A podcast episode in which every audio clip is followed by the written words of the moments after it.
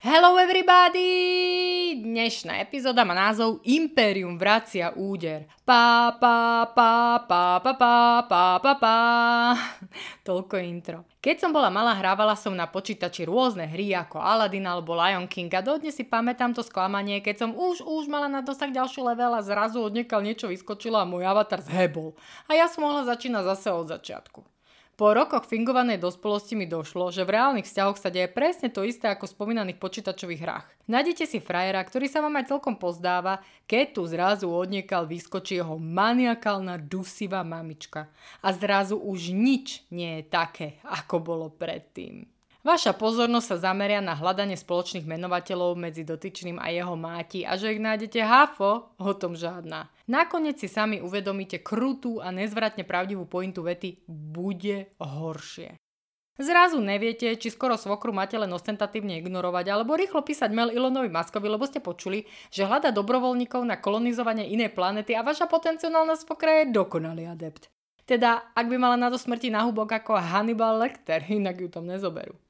Moja reálna svokra je veselá pani, čo rázi teóriu, že sociálne kontakty sa preceňujú veľmi múdra žena. Domnievam sa, že ostatné svokry sa majú od niečo učiť. Som s ňou spokojná, nevyzvedá, nestará sa, neradí a hlavne nemanipuluje svojho syna. Takže cink, cink, cink, cink, cink, vyhrala som jackpot! V minulosti som však toľko šťastia nemala. A mala som dočinenia s dvoma solidne besnými svokrami. Čo je však krásne, aj oni mali čo dočinenia so mnou a verte mi, že som si s ich kardiovaskulárnym systémom poriadne zacvičila. Jedna skoro svokra bola tučica, ktorá si odmietala pripustiť vlastnú konfekčnú veľkosť, čo v realite znamenalo, že som viackrát videla aj spodara ako spodara vlastnej mamy za celý život, čo je fakt nechutné mizerére. Tiež zásadne nevychádzala z domu bez toho, aby si nenainštalovala falošný úsmev a nenasadila hlások správnej kresťanky. Také té, čo má Bibliu s poznámkami počarov, na koho sa nevzťahuje to ich miluj bližného svojho. Vo svojej rodine sa jej však podarilo vypestovať ledo tak nezdravú lásku k jedlu a že to bolo na nich všetkých vidno. Keď som sa tam zjavila ja, tak si ma pani premerala a povedala, ty sa k nám nehodí, si príliš chudá. OK. Za to na ich rodinnú fotku sa museli fotiť dronom, aby sa tam vošli štyria túča Slováci. To nebola normálna rodina, to bol klán. Niečo ako Sopránovci, len Tony Soprano je priamy typeček s charizmou, ale tá pani disponuje len solidnou nadváhou a dysfunkčnou familiou. Druhá mamička bola súrová, znúdená, šlachovitá teta, ktorá ma pri každej príležitosti sledovala ako žralok menštruujúcu surfistku. Ja len dúfam, že tá teta nosí so sebou v kabelke vždy papučky zika, lebo nevie dňa ani hodiny, kedy chytí svoj povestný amok pred svetkami a pôjde obratom rátať čmuhy na linoleu do Pinelovej nemocnice a tam sa aj tie papučky kurva hodiť budú. Obe boli rozdielne, takže aj ich prístup ku mne ako potenciálnej neveste bol odlišný. Na prvý pohľad som sa im pozdávala, čože by nie. Vedeli si dobre spočítať moje hmotné statky, no moja individualita priamo za imunita voči akékoľvek manipulácii už bola veľké sústo aj na ne. A keď došlo na môj ostrý jazyk, to už kolabovali dievočky staré.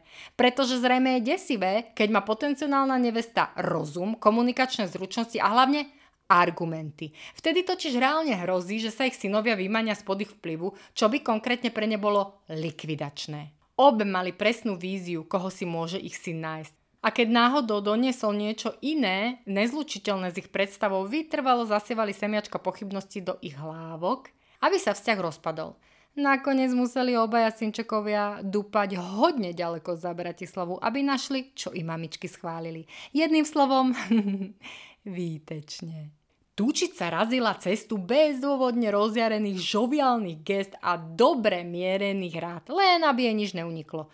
Tak účelovo vychovaného človeka, ako bol jej som za celý život nestretla. Odmala mu štepovala, že je niečo dlžný, že sa kvôli nemu obetovala a že jeho povinnosťou je celý život posluhovať a počúvať ju. Nedivím sa, že z neho vyrástol neprajný povyšenecký závislivý mamonár s pokriveným charakterom, ktorý má nutkavú potrebu konzultovať všetko so svojou mamičkou a taký, čo bude na dosmrti obviňovať druhých z vlastných neúspechov. No kako po kako. Je pravda, že až keď sa s niekým rozídete, zistíte vlastne, s kým ste boli. Ja osobne som bola dosť šoku, keď po mne dotyčný chcel, aby som mu laskavo vratila e, škrabku na jazyk v hodnote 2 eurá a plastovú formičku na hamburgery v hodnote 4 eurá.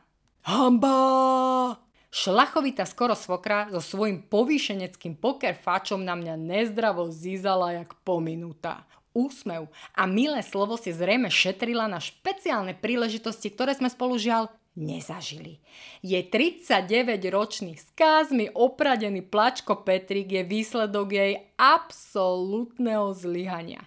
Jediné, čo Petrik potrebuje, je tým odborníkov. Lebo vychovať tak besného, zbytočného jebika, čo sa bojí všetkého, včetne výťahov, lietadiel, neznámych reštaurácií, lístkového cesta, telesných tekutín a Yorkshireov, považujem za dôkaz absolútneho zlyhania vo výchove.